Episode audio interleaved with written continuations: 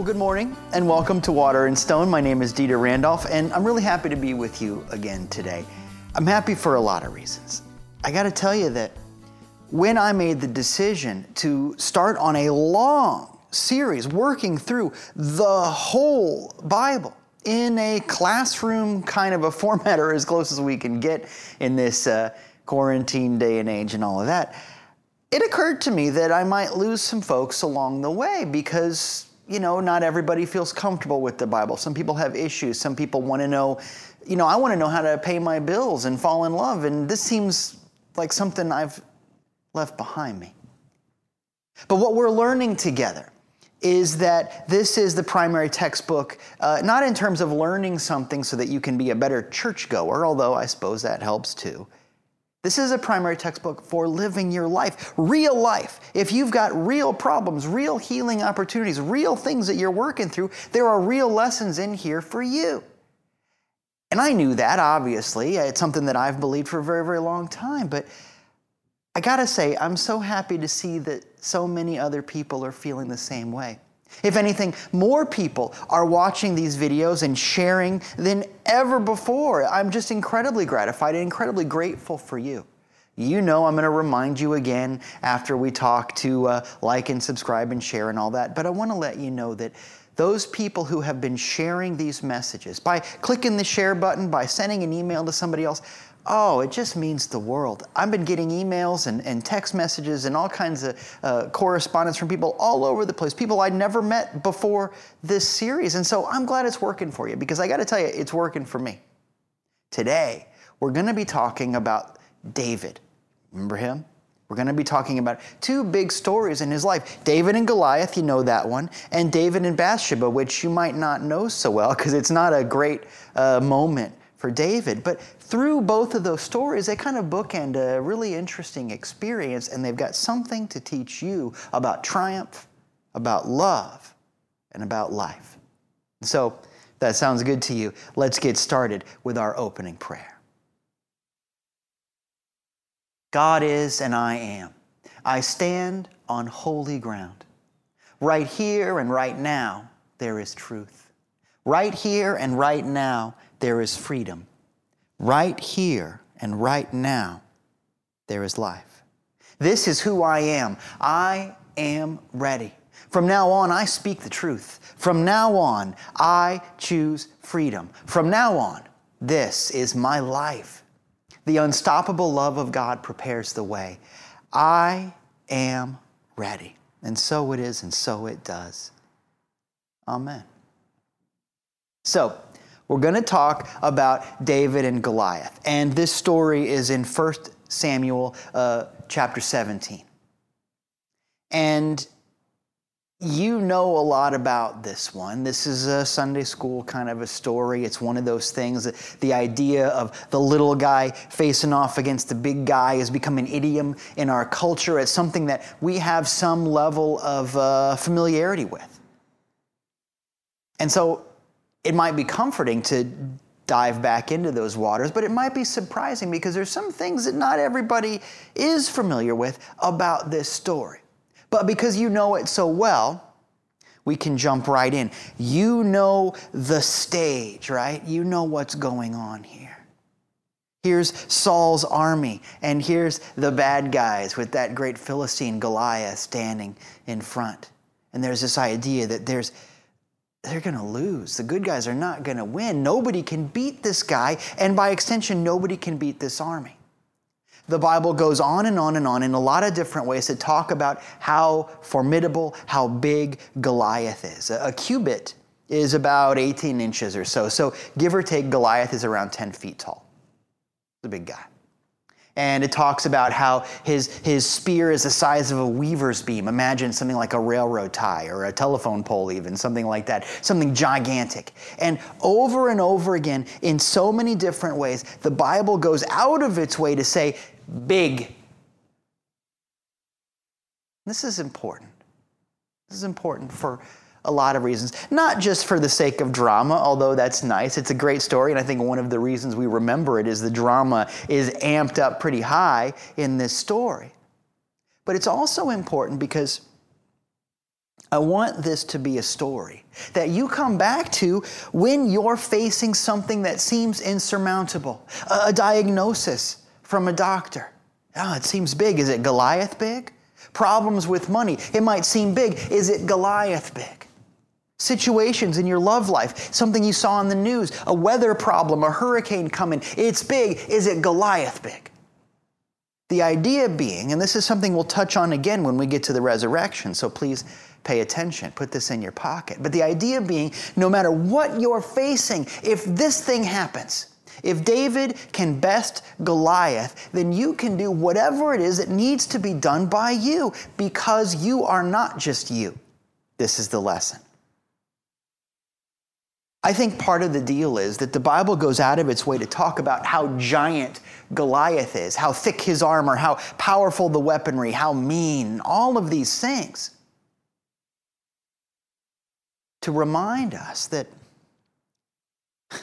you can't fight fire with fire. Now, no spoilers, you know how this story is going to end, right? And one of the things that it's really important to understand is David does not beat Goliath, the big and strong guy, by being bigger and stronger. You can't fight fire with fire that just burns the house down quicker, right? We've talked about this. We're going to talk about this. This is one of those threads that goes throughout the whole journey with the Bible. This is one of those threads that goes out throughout the whole journey with life. The answer is almost never, I'm going to be bigger and tougher than the big and tough. So often, the lesson is to take the road less traveled by, to not fight fire with fire, to, to not go to that place. It might be that there's somebody mean that you have to deal with at work. Getting just as mean as them doesn't make you better, doesn't help, doesn't make it go away, does it? Have you tried to be just as vicious as someone who's vicious to you? Does that work for you? Even if you quote unquote win, you kind of lost. You know what I mean? Can you beat a cancer diagnosis by being sicker than the cancer? I mean, come on, it doesn't work that way, right? If we're going to have a life that works, one of the lessons of the David and Goliath story is, is our answers need to come from another place, not through the sweat of our brow. Remember, this is post Eden thinking that you got to fight fire with fire. Let's get back to that Eden place where we remember that when you're working with God, things work. When you're working with God, things work. And we saw that in Joseph, and we saw that with Ruth, and we're going to see it here today. It's interesting because when we first meet David, little guy, one of the first things that we learn about him is that David lives in two worlds. He goes back and forth between Saul's battlefield, where his brothers are, and he brings them food and that kind of a thing. He goes back and forth between Saul's battlefield and where he's uh, tending his father's flock in Bethlehem. This is important, that back and forth idea that our hero lives in two worlds. This is something that gets borrowed a lot in all kinds of literature. So often there's this archetype of someone that lives in two worlds, that they understand the city, but they're really, their heart is in wild places, for example. Think of the heroes that you, you know about in your stories. Think about Hagrid in the Harry Potter stories. Think about Han Solo in the Star Wars stories, who's, who knows how to do the right thing, but he's very comfortable with being a scoundrel. There's this idea that the hero lives in two worlds, and this is really important because you live in two worlds. You are made out of God's stuff, so to speak, but you have business to take care of right now. It's important to understand that we don't, we don't succeed, we don't win in life by abandoning our concerns, the things that we ought to be doing, and just navel gazing on a mountaintop somewhere. But we also don't succeed by jumping right into being the Goliath type and just dealing with our physical stuff, with our money, with our credit rating, with how, how many pounds we can bench or whatever. That is also missing the point. David lives in two worlds, and that's the beginning of why he's a hero. You live in two worlds too. So we can skip ahead a little bit, and you know the deal. Goliath basically says, Look, let me just fight one guy. Pick somebody, Saul. You? You want to go? you want a piece of me? And whoever wins, they win. The showdown, right? And as you might imagine, nobody volunteers for that. Almost nobody. Maybe you've had that in your life where you go, you know what, I don't need to, to beat everything. I don't need to, to have all the money in the world. I just want to pay this bill. I don't need everybody to like me. I just want to feel like somebody loves me. Those moments. You know, it, it comes up a lot. We're going to see it when we talk about Elijah, where there's one cloud. You know, I just want this one thing to happen. You know, you're almost to your answer point. You're almost to your point of victory when it seems clear that it has been reduced down to one thing. And it might not be the thing that you expect. Remember, part of this lesson is to get our ego out of the way, right? But when we realize that, oh, wait, this has got to work. And often it's the quote unquote bad guy, it's the adversity, it's the Goliath that presents it to you. Just do this. It's interesting. Stop praying for God, give me all the money in the world, or God, give me $15 million, and start praying for, I want one simple answer, God, tell me what it is. Things will get clearer for you, just like they do for David, because this is incredibly clear for David. It's interesting when you read the scripture, David uh, says to his brothers, he hears about this. Remember, he's going to bring his brother sandwiches or whatever. His brothers are in the army. And he says, Who is he? Goliath? Who is he to go up against the armies of God? Who is he to, here's the quote, who is he to taunt the armies of the living God? In other words, God is here. Who does this guy think he is? Over and over again, we get the idea that David doesn't even see how big Goliath is. It doesn't register with him because to David, it doesn't matter. This is interesting, isn't it? David just doesn't see that. It's not, a, it's not the point. In, in my book, Meaning Fulfilled, I talk about the idea that I was walking with my wife, Jenny, and we saw a bird fly down into the water and pick a fish up and take it back to the bird's nest. Now, you see that all the time if you walk by the water in Florida. It's kind of what birds do. Very few birds go swimming, you know? That's the bird's element. The bird wins, so to speak, and gets to survive and all that by taking the bird on its con- taking the fish rather on its context instead of living in the fish's context. In the book, I talk about Hercules and Antaeus. There's a, there's a famous myth about that. Antaeus gets his power from touching the earth. And instead of trying to wrestle with Antaeus on that level, Hercules picks him up, takes him out of his context. In the same way, this is one of those stories. David isn't interested in how strong Goliath is, just like it's not your job to be interested in how big and bad the problem is. That doesn't matter because at the end of the day, that's God's job. You're going to get to the point where you can look at that, whatever it is, and say, Who are you to taunt the armies of the living God in one way or another? You don't have to be so dramatic about it, but that is the point. David doesn't even see it. And the interesting thing is, this is something you've experienced too. His brothers tell him to shut up. They say, don't ask questions like that. We got too much to worry about with this skinny shepherd kid uh, causing trouble. But David stops asking questions and he becomes the answer. He volunteers, as you know, you, you know the story. And Saul says, You know, who are you? And David says, Look, I'm a shepherd and I have had to protect my flock with no weapons, no armor, no army. And I have fought a bear and I have fought a lion. And here's the interesting part. In both cases, David doesn't say, I was stronger than they were. He says, God gave me what I needed to win. And to me, uh, this Goliath guy, no different. Now, what we start to see is something very interesting. You know, because you know the story, that David's going to end up being a king. And it's interesting right now that David sees his countrymen as his flock in the same way that he sees his sheep. In other words, he doesn't see a difference. I'm here to protect and care for these people. He's already demonstrating royal qualities. Can you look at your life? And demonstrate royal qualities by going, whoever is in my life, if you're here, I'm here to take care of you, here to help, here to protect in every way I can through whatever God gives me to do.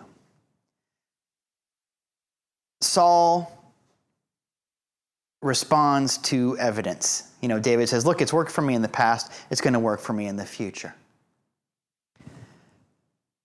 But Saul can't win this war because Saul only responds to evidence.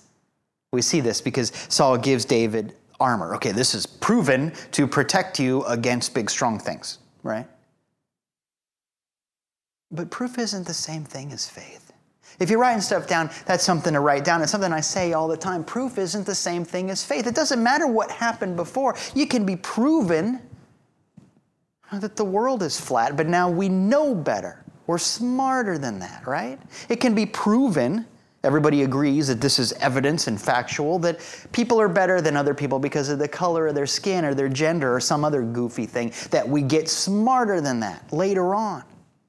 It might be proven that every single thing in your life that you've tried has just not worked. Is that proof that you're no good? Proof is not the same thing as faith. David doesn't need proof. He doesn't need armor. He doesn't need validation because David's power comes from somewhere else, just like yours. And you know just as well as I do that a whole lifetime of seeming failures can lead to that one moment when things change. If you stop leaning on proof and you start leaning on truth. So David doesn't take the armor. Another, this is another one of those take off your sandals for the place you stay in is holy ground moments. This is a recurring theme in Scripture. David's not interested in the outer thing. He's not even interested in the separation. And instead, he goes to the river and he picks out five smooth stones. They've been made smooth by the river. In other words, human hands didn't make these weapons. Nature did, the divine did, God did he goes and gets those stones out of the water. His weapon comes from another place. Later on, this idea gets stolen, blatantly stolen for the King Arthur story because Excalibur, once again, that comes from the water. It's the same story, it's been stolen here. The innocent farm boy who grabs the sword. Uh, you know that story. And here's where it comes from. Isn't that interesting? But so David gets these smooth stones out of the water and he puts them in his shepherd's bag. In other words, the bag that he's already gotten. This is a lesson too. Did you know that there's so many lessons? This is a dense story. He goes and he gets the stones that have come from God, the weapon that comes from somewhere else, and he puts them in what he already knows. In other words, he applies them to his life right now. David's method is not about escape, it's about right use of what God gives you, bringing it to bear on where you are right now. Do you pray the prayer of, get me out of this job, get me out of this relationship, get me out of this zip code, get me out of this situation? Or do you pray the prayer of, let me apply what God gives me to the here and now? That's what David does. And so there's this speech. And I want to read it to you uh, right, out of, right out of the scripture because it's, it's really important. This is 1 Samuel 17, 41 through 47. Then the Philistine came on and approached David with the shield bearer in front of him. When the Philistine looked and saw David, he disdained him, for he was but a youth and ruddy with a handsome appearance. Pretty boy, I guess. The Philistine, Goliath, said to David, Am I a dog that you come to me with sticks? And the Philistine cursed David by his gods. The Philistine also said to David, Come to me, and I will give your flesh to the birds of the sky and the beasts of the field. Then David said to the Philistine, You come to me with a sword, a spear, and a javelin, but I come to you in the name of the Lord of hosts, the God of the armies of Israel, who you have taunted. This day the Lord will deliver you up into my hands, and I will strike you down and remove your head from you.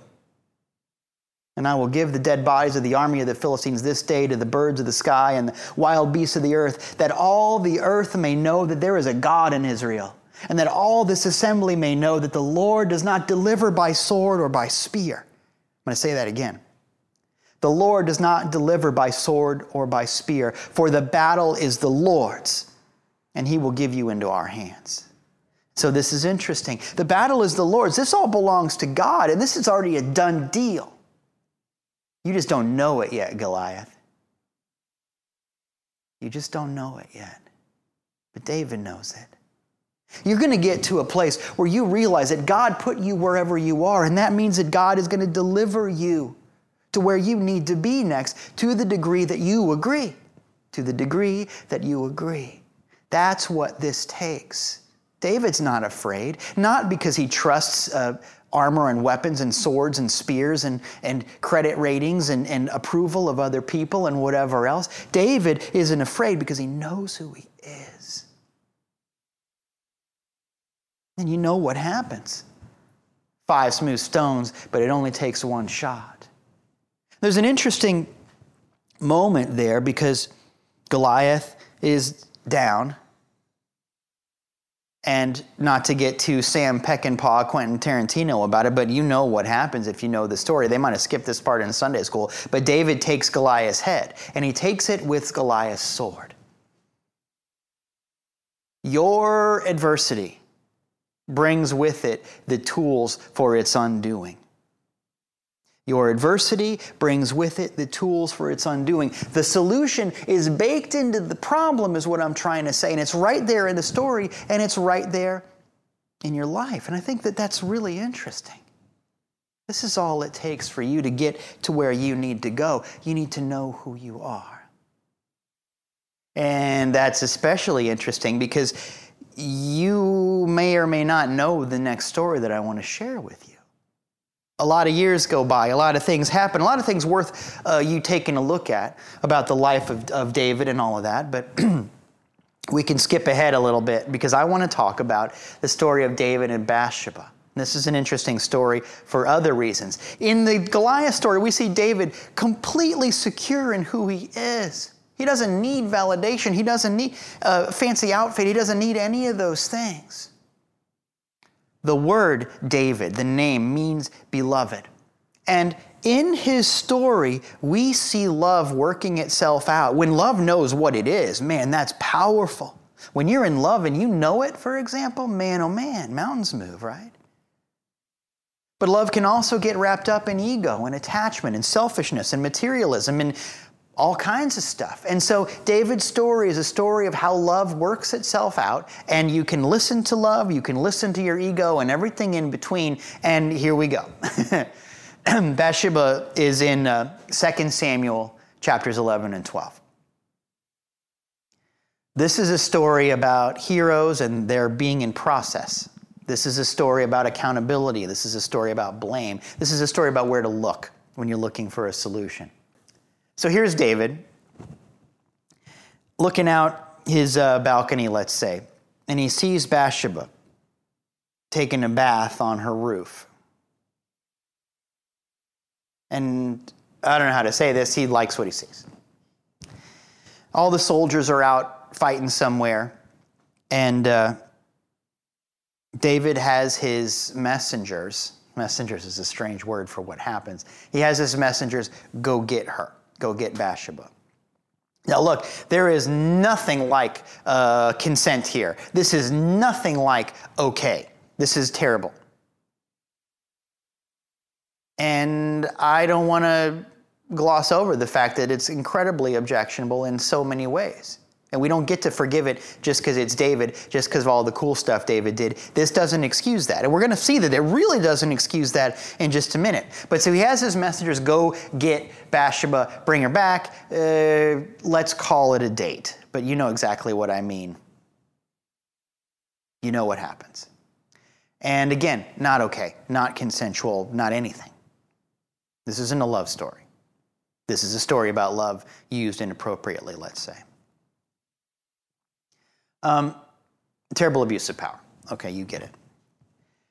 After learning that Bathsheba is subsequently with child, David does this crazy thing. He's already way, way out of, uh, out of the realm of what's okay, right? But he sets up Bathsheba's husband. His name is Uriah. He sets up Uriah because Uriah is a good guy, a good soldier that kind of thing. And he tells his, his, uh, his generals, his, his guys in the military, he says, okay, here's what we're going to do. The next time you're in a battle, we're going to set Uriah up to be right at the front. And we'll all charge, and then it's like red light, green light. Everybody else stop and let Uriah get slaughtered. And then, you know, go about fighting and all that. So David sets Uriah up to be, to be destroyed so that he can marry Bathsheba, have the kid, be his kid legitimately, so to speak, and all of that stuff. And that's what happens. But after a while, there's this guy Nathan. Nathan is a prophet. And Nathan comes to David and he says, I want to tell you a story, parable. He says, Imagine that there's this old shepherd and he's got one sheep. He's not a very successful shepherd. But that sheep is everything to him. It's almost like a member of the family. It comes in the house when it rains. That, that sheep gets food off of that man's table. It's, it's his livelihood, the wool, and all that, but it's, this is not uh, anything but a kind relationship. And then imagine this other. Uh, let's say a more of a Perdue kind of a situation where there's a lot of sheep and this one guy owns the sheep. He doesn't care about them. They, they come and go and they're killed when they're, they're not a longer of service and, and all of that. And that, that industrialist shepherd goes and takes the one sheep from the old guy just because he can. And David says, that's terrible. He says, uh, that guy needs to be put away. That guy needs to be killed. That's terrible. We got to go beat that guy up something. Isn't it interesting? And Nathan, of course, says the thing that everybody reading the story, if you imagine if you were in the room, I, I imagine being one of David's advisors going, Don't, don't, don't say what you're about to say. Your Highness, don't, don't you get it? David's a smart guy, but ego makes you dumb. That's how it works. Every time, every time. You know it, you've lived it, I have too. But David says, We got to beat this guy up. We got to put him away, everything like that. And Nathan says, You're that guy. This is a, a, a story about you.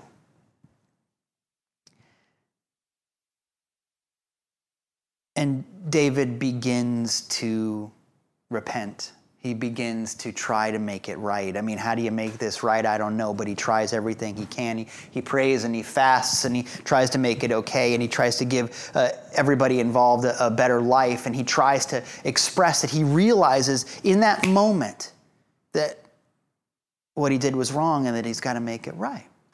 This is a big deal because what I want you to know is as we read these stories of the Bible, one of the things that comes up a lot is people say, How come the Bible isn't more like stereo instructions? You know? How come it's just a lot of stories? How come it doesn't just say, Everybody be nice, and here's how to be nice? I've had people ask me those kinds of questions. First of all, stereo instructions ain't that clear. But more than that, uh, it doesn't stand the test of time because situations change. What might be a good way to describe how to live a good life to a shepherd might not work so well for a CPA, right? But more than that, more than any of that, what would have happened if Nathan had just said, You know, David, you've been a naughty boy. This is terrible what you've done? Have you ever had anybody tell you something like that to just to straighten you out, to give you a bunch of facts? Did you even stay awake for it? But man, oh man, if somebody told you a story, it became part of you. This is important. The Bible is a bunch of stories for the same reason that Nathan's story is impactful with David. Because this is how we communicate. This is how we talk. This is why. This is the why of the Bible right here in this little moment. It's one of the reasons I wanted to share the story with you. But it's not just that. It's also because at the end of the day, every story is about you. Just like Nathan says, You're the guy. I want you to know you're the guy. You're the gal. You're it. If a story resonates with you, it's telling you that there's something in you that needs to hear that that is living that story. Sometimes the stories are really, really happy. Sometimes the stories, well, not so much, but one way or another, there's something that you can learn. It's always you. This is the counterpart. This is why I wanted to tell these two stories today. David and Goliath, the story is the battle is the Lord's.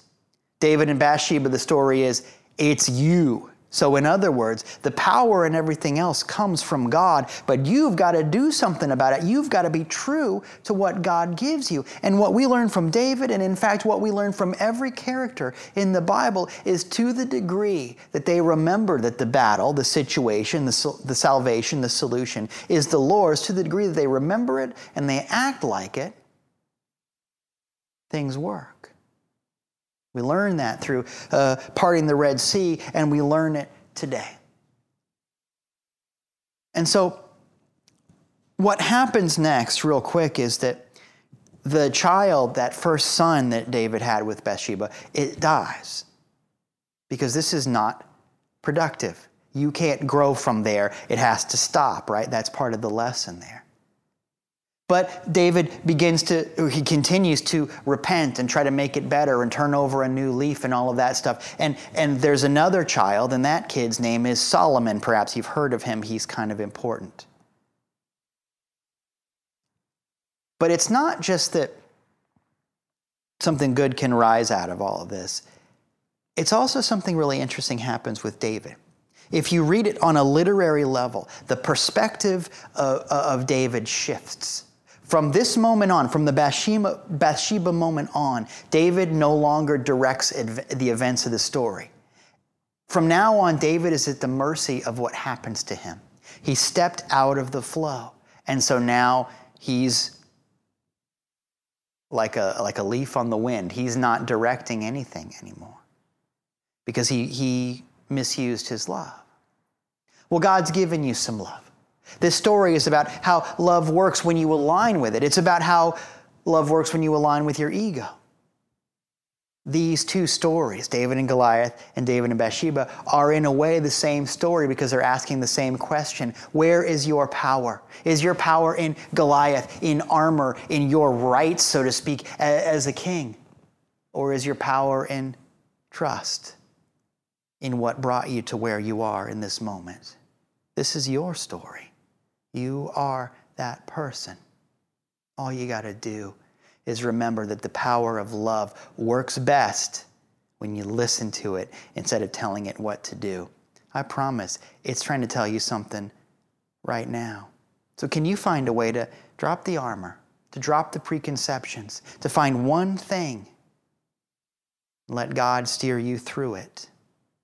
Because every problem carries with it the means of its own undoing and every solution is just waiting for you to call on it, waiting for you to be free.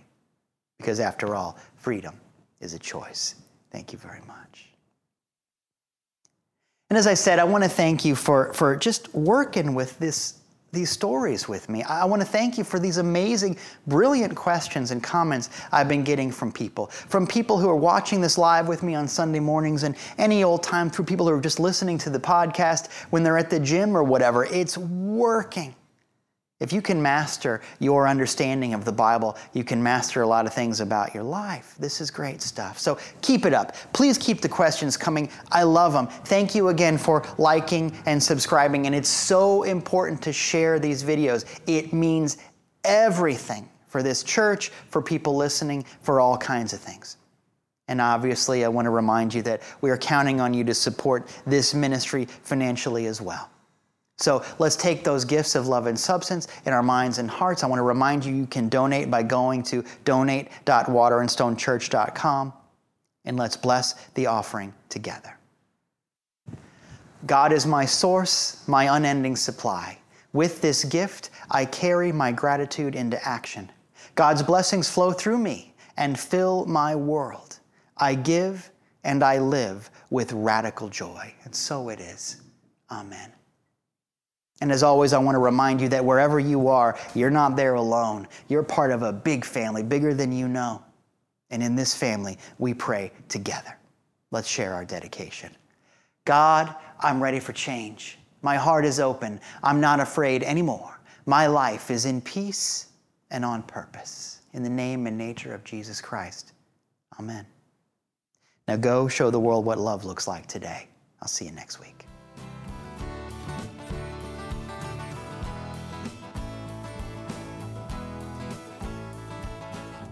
Hey, this is Dieter Randolph, and I just want to thank you for taking the time to listen to the lesson and hopefully for taking some time to apply what we talked about in your life. That's where this really happens. I love the idea that church isn't something that happens to you, but rather something that happens through you.